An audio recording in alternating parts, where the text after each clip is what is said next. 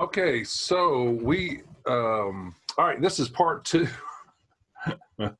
this is part 2 of this conversation on how to study the Bible and um last time we talked primarily about preparation and just for the purpose of review uh there's like really five categories or five stages of Bible study that I'm going to be talking about and the first stage was preparation. And, and if you missed it, you can go back and look at the uh, previous uh, podcast. So, anyway, preparation. Uh, this is where uh, we talked about, you know, make sure you're praying and asking God to help you with stuff, choosing a good translation. Um, you know, invest in your resources, you know, uh, like buy a Bible, notebooks, maybe even a filing system commentaries, Bible dictionaries, or at least have some resources online that you could use.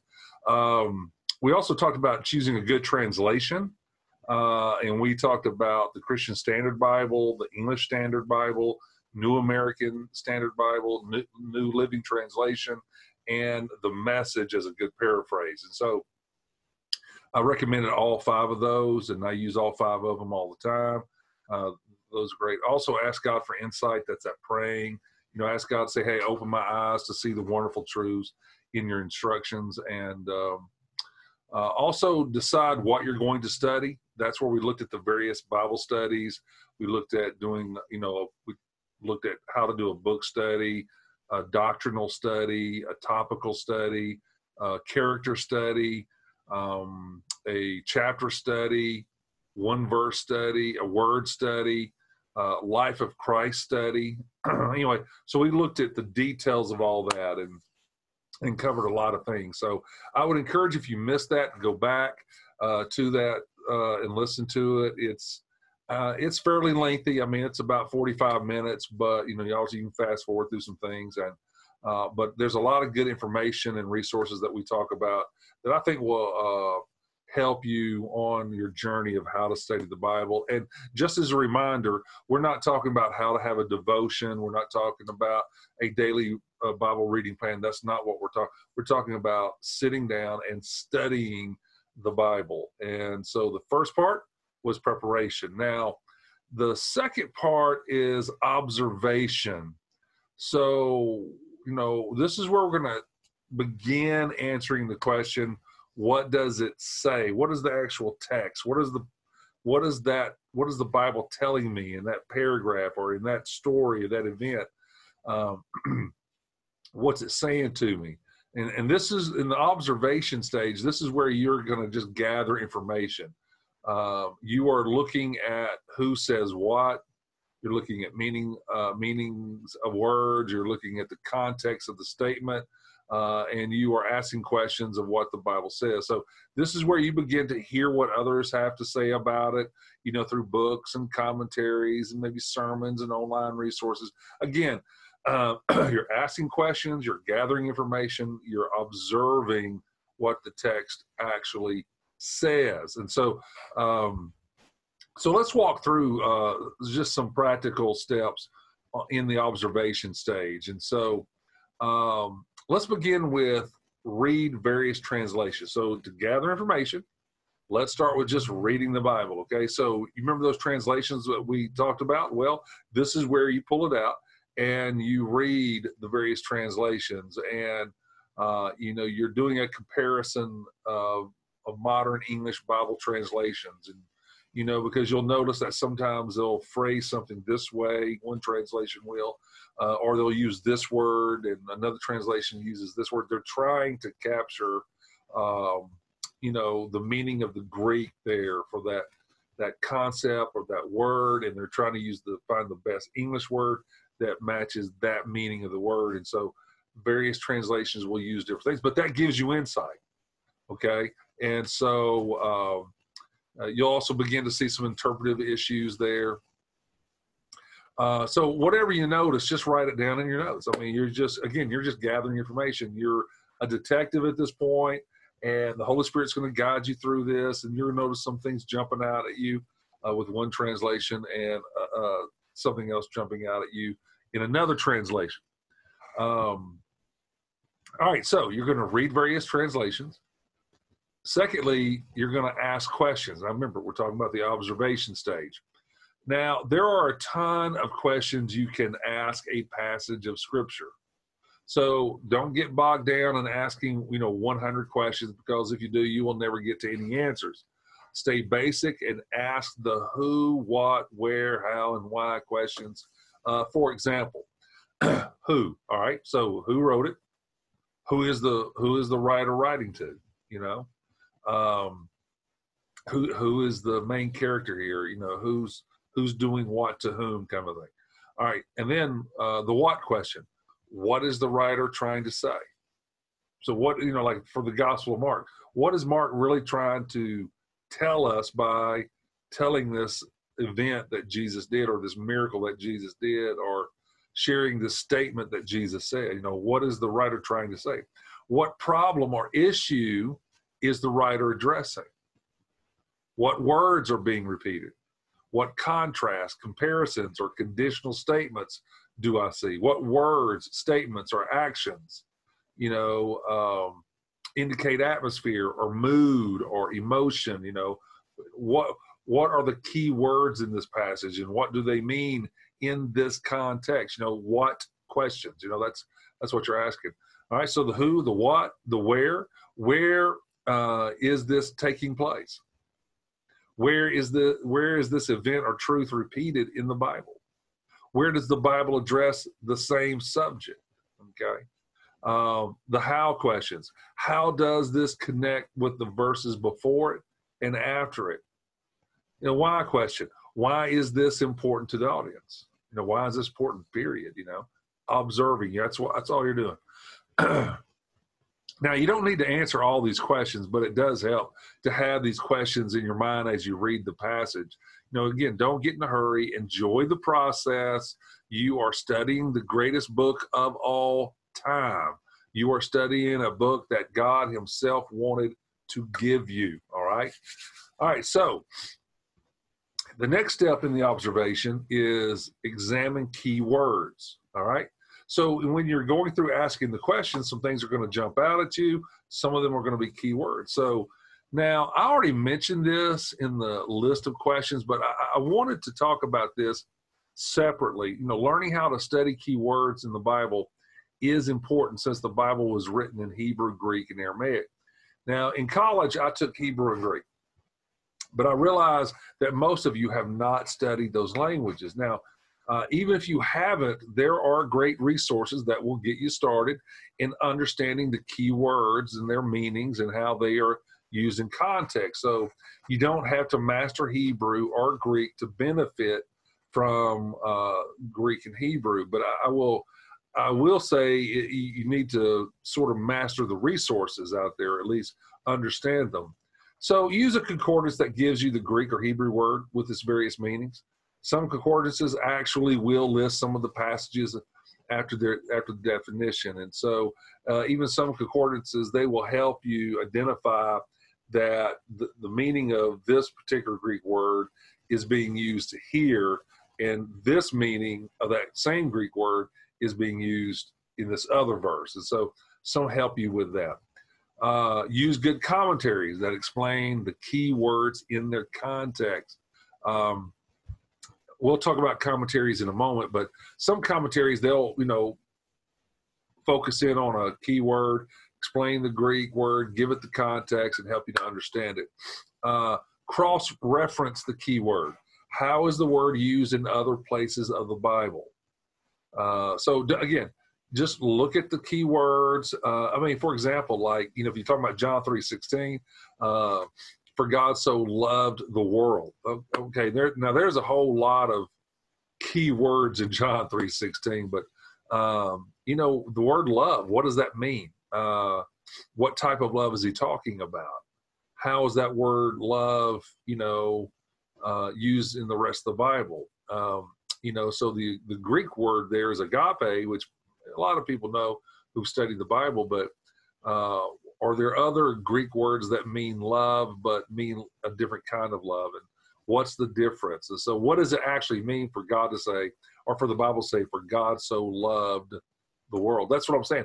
you're doing these key words, and occasionally you, these words make a huge difference in understanding a particular text or a story. All right, so um, now I mean you are you've read the translations. You know, you're gathering some information. Uh, you're looking at some keywords. You're taking down some notes. Um, and now what you what you could do is consult good commentaries. So read what others have to say about it. Consult good commentaries. Listen to what Paul tells Timothy in Second Timothy chapter 2 verse 2. He says, "You have heard me teach things that have been confirmed by many reliable witnesses. Now teach these truths to other trustworthy people who will be able to pass them on to others." So Paul is passing on information to Timothy. Then Timothy is to pass that information on to others. And those people are to pass it on to others and so on and so on.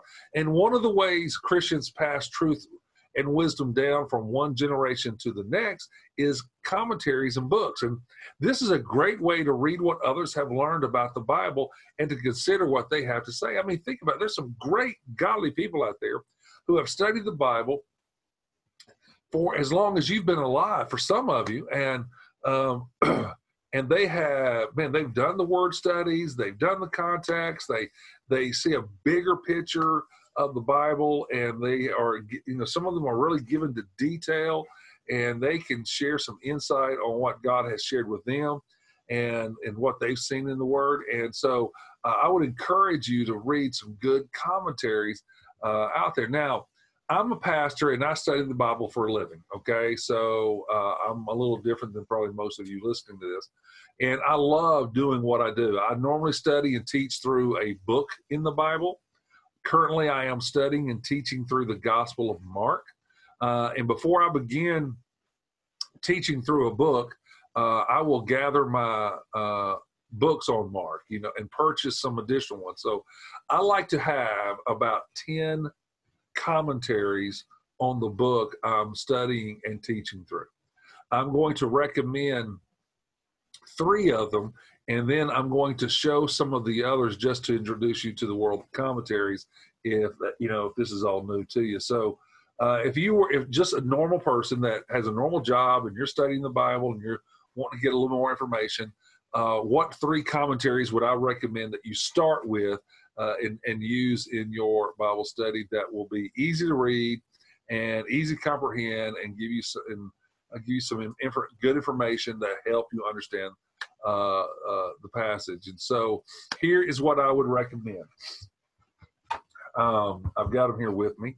Uh, okay, so like again, like I said, I'm just going to talk about Mark because that's what I'm going through. But um, all right, so here's one this is the MacArthur New Testament commentary by John MacArthur. Okay, uh, he has the entire series uh, of the New Testament done. I mean, he's got a, you know, he's got a book on every book in the Bible, and uh, basically, uh, some of the larger books he's written he's written more than one book. So this right here is Mark chapter one through eight. This one book is just for the is just the first half of Mark and so just kind of give you an idea what we're talking about here. He's, he's got, okay, it's like 450 pages.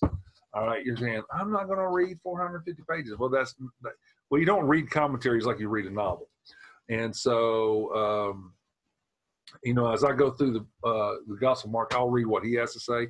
First of all, I just want to say that he does a good job at doing some academic stuff. It's an easy read. It's not a boring read. He's going to give you. He's going to help you with Greek words, context, cross referencing. It's some good stuff there. Um, I would recommend that. So if you're going to study, you know, Philippians, check out what John MacArthur has to say. Uh, a lot his commentaries are solid. They're conservative, um, and they'll they'll help you start thinking about some things. Uh, another commentary is the Bible Exposition Commentary by Warren Wiersbe. Now, yeah, I think it has a different cover now, but this is what it looks like. And so, um, this is also known as the B series um, because he summarizes each book of the Bible with a phrase, like a B phrase, meaning like um, so his commentary on Philippians is called "Be Joyful." Colossians is called "Be Complete." James is called "Be Mature." So, um, but uh, he does a good job at going chapter by chapter. He gives a much broader perspective. Uh, it's again, it's easy to read. There's a lot of application, a lot of good thoughts in there, and uh, he gives some insight behind what's going on. He, uh, but for um, just getting the big picture of a chapter and, uh, in a quick read, uh, I would recommend Bible Exposition Commentary. And one more I would recommend if you're trying to build some kind of library now is the Swindoll's Living Insights New Testament commentary, and it looks like this. Um, these are fairly new. He's on. He's just now putting these out. Um, I think he's got six or seven of them out. He may have more by now. I, I didn't check see how many they have out now, but they're putting them out.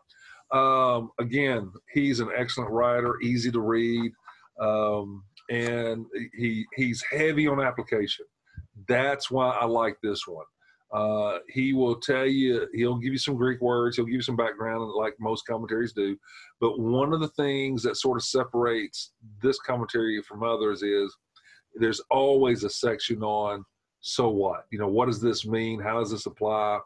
And he he helps you with that. So um, I like this one. I would recommend those three. Now remember, yeah you're going to have to invest in your Bible study. So, in uh, you know, have have some commentaries with you. Now, those are three I recommend, but I want to uh, talk about uh, some commentaries that um, are are a little bit different that I that I think uh, for those who say, well, I want something more academic. I want something a little bit, you know, I don't know, something that goes into the more details of the passage. Well, then I'm going to recommend a couple of them. Um, this one is called the Gospel according to Mark by the Pillar New Testament, the Pillar New Testament commentary.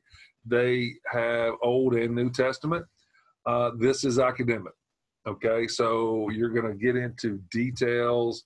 You're going to, um, you know, I'll pull these out from time to time when there's a complications. When I come across something that seems complicated, that you know, commentaries seem to be oppose. You know, sometimes one commentary will say one thing, another commentary will say another, and they seem to oppose each other without explanation. So I'll go to something like this that helps with that. Uh, another one is the New International Commentary of the New Testament. It looks like that. Again, very academic. Uh, sometimes can be a dry read, but again, if I'm looking for something that's detailed, if I'm really wanting to split hairs on something, I'll go to something like that. Uh, oh, by the way, um, another resource I have. Uh, it's not a commentary, but it's uh, like since I'm going through the Gospel of Mark, uh, you, you, know, and the Gospels often tell the same things Matthew, Mark, Luke, and John. They will uh, tell about the same event. Well, this is called a harmony of the Gospels. And what it does is it takes Matthew, Mark, Luke, and John, and it tells the gospel, goes through the gospel in a chronological way, and it parallels when the gospels are talking about the same thing. So, I mean, I can open it up and I can see uh, that Mark and Luke talk about the same event. Uh, I can look here that a girl restored and a woman healed uh, in Mark chapter 5. Well, I see that Matthew 9 talks about it, Mark chapter 5 talks about it, and Luke chapter 8 talks about it. Harmony of the Gospels. Uh, I use that as a resource as well. And so I think you'll find that uh, find that helpful. Okay, so before we move away from the commentaries, uh, I do want to recommend one website. Uh, there's a lot out there, and as you do research, you'll you'll come across some of them. But this one I use the majority of the time. It is called preceptaustin.org. Precept, P R E C E P T A U S T I N, preceptaustin.org. It's a great website. It is a commentary resource. Um, has about 100 diff- different authors that they've used. Uh, some are dead, some are alive. Some of them uh, or just their commentaries or their manuscripts uh, from their lectures or sermon manuscripts. I mean, just on and on it goes. And um, the section that I like the most about it is the verse by verse section. So I can type in, you know, Mark chapter five, and it'll in the verse by verse section, it'll take me to verse one, and then I can just scroll down, and it'll it'll just have tons of stuff on verse one, and then verse two, and then verse three, and verse four. So um, it's a conservative website, so the theology is, is solid. Um, all right, now let me give a disclaimer. Uh, every commentary, every theological website has its strengths and weaknesses. Everything in Swindoll's book, I don't agree with. Everything in John MacArthur's book, I don't agree with. Everything in Warren Wiersbe's commentary, uh, you know, I don't agree with. Everything on Precept Austin, I don't agree with. You know, so, um, but as you go through, you'll just you'll you'll figure all this out, um, and I think it'll be helpful for you as you begin to study uh, the Word of God. okay, so um, now you have read the various translations, you have taken down some notes, you've asked some good questions, you've read some commentaries. I would also recommend if you have time, like when you're driving to work or you know, or wherever you're going, and if you're taking trips, uh, listen to good Bible teachers on the book you're currently studying. So do some research. You know, for me, I like guys like Tony Evans, Adrian Rogers, Chip Ingram, Andy Stanley, Francis Chan, and, and some others. And then there's a few guys that you guys never heard of. I just come across them in my studies and they connect with me and I like listening to them. So, um, and so anyway, I will go to those guys, those their websites, and I'll look to see if they have any sermons like on the Gospel Mark. And if I, when I have time, if I'm driving or something, I will listen to them and just see what they have to say and just kind of hear, um, you know, their insights and gain from them as well. So I would recommend uh, you do do the same thing. So, all right, so that is the observation stage. Now, um, this is where you're getting real. I mean, you, you know, preparation. You've gathered uh, your material or your resources or your filing cabinet system or whatever. You got your notebook. You got you know your computer. Uh, you're typing on your notes on your computer. You're doing you're collecting information. Uh, then you know now you're starting to ask questions. You're observing. You're reading various translations. You're asking the questions. You're examining keywords. You're consulting good commentaries, and you uh, are listening to good Bible teachers and you're beginning to take notes and you're writing it all out, uh, at least stuff that seems to be important to you. So now, uh, with that said, I want to encourage you to go ahead and start. Just pick something to study. Uh, again, I recommend a book uh, in the Bible. Start some something short, you know, that's you know like James or you know First Thessalonians, something that's four or five chapters long, and uh, and just dive into it and see how this works for you um, and just let God use you. Uh, I mean, uh, talk to you through all these resources. All right, so for today's conversation, we are now at stage two. Next time, um, we're going to um, uh, start talking a little bit about interpretation. And we're going to talk about how to interpret what you are reading in the Bible because wrong interpretation takes you to wrong application and we've got to interpret it right so we can apply it right.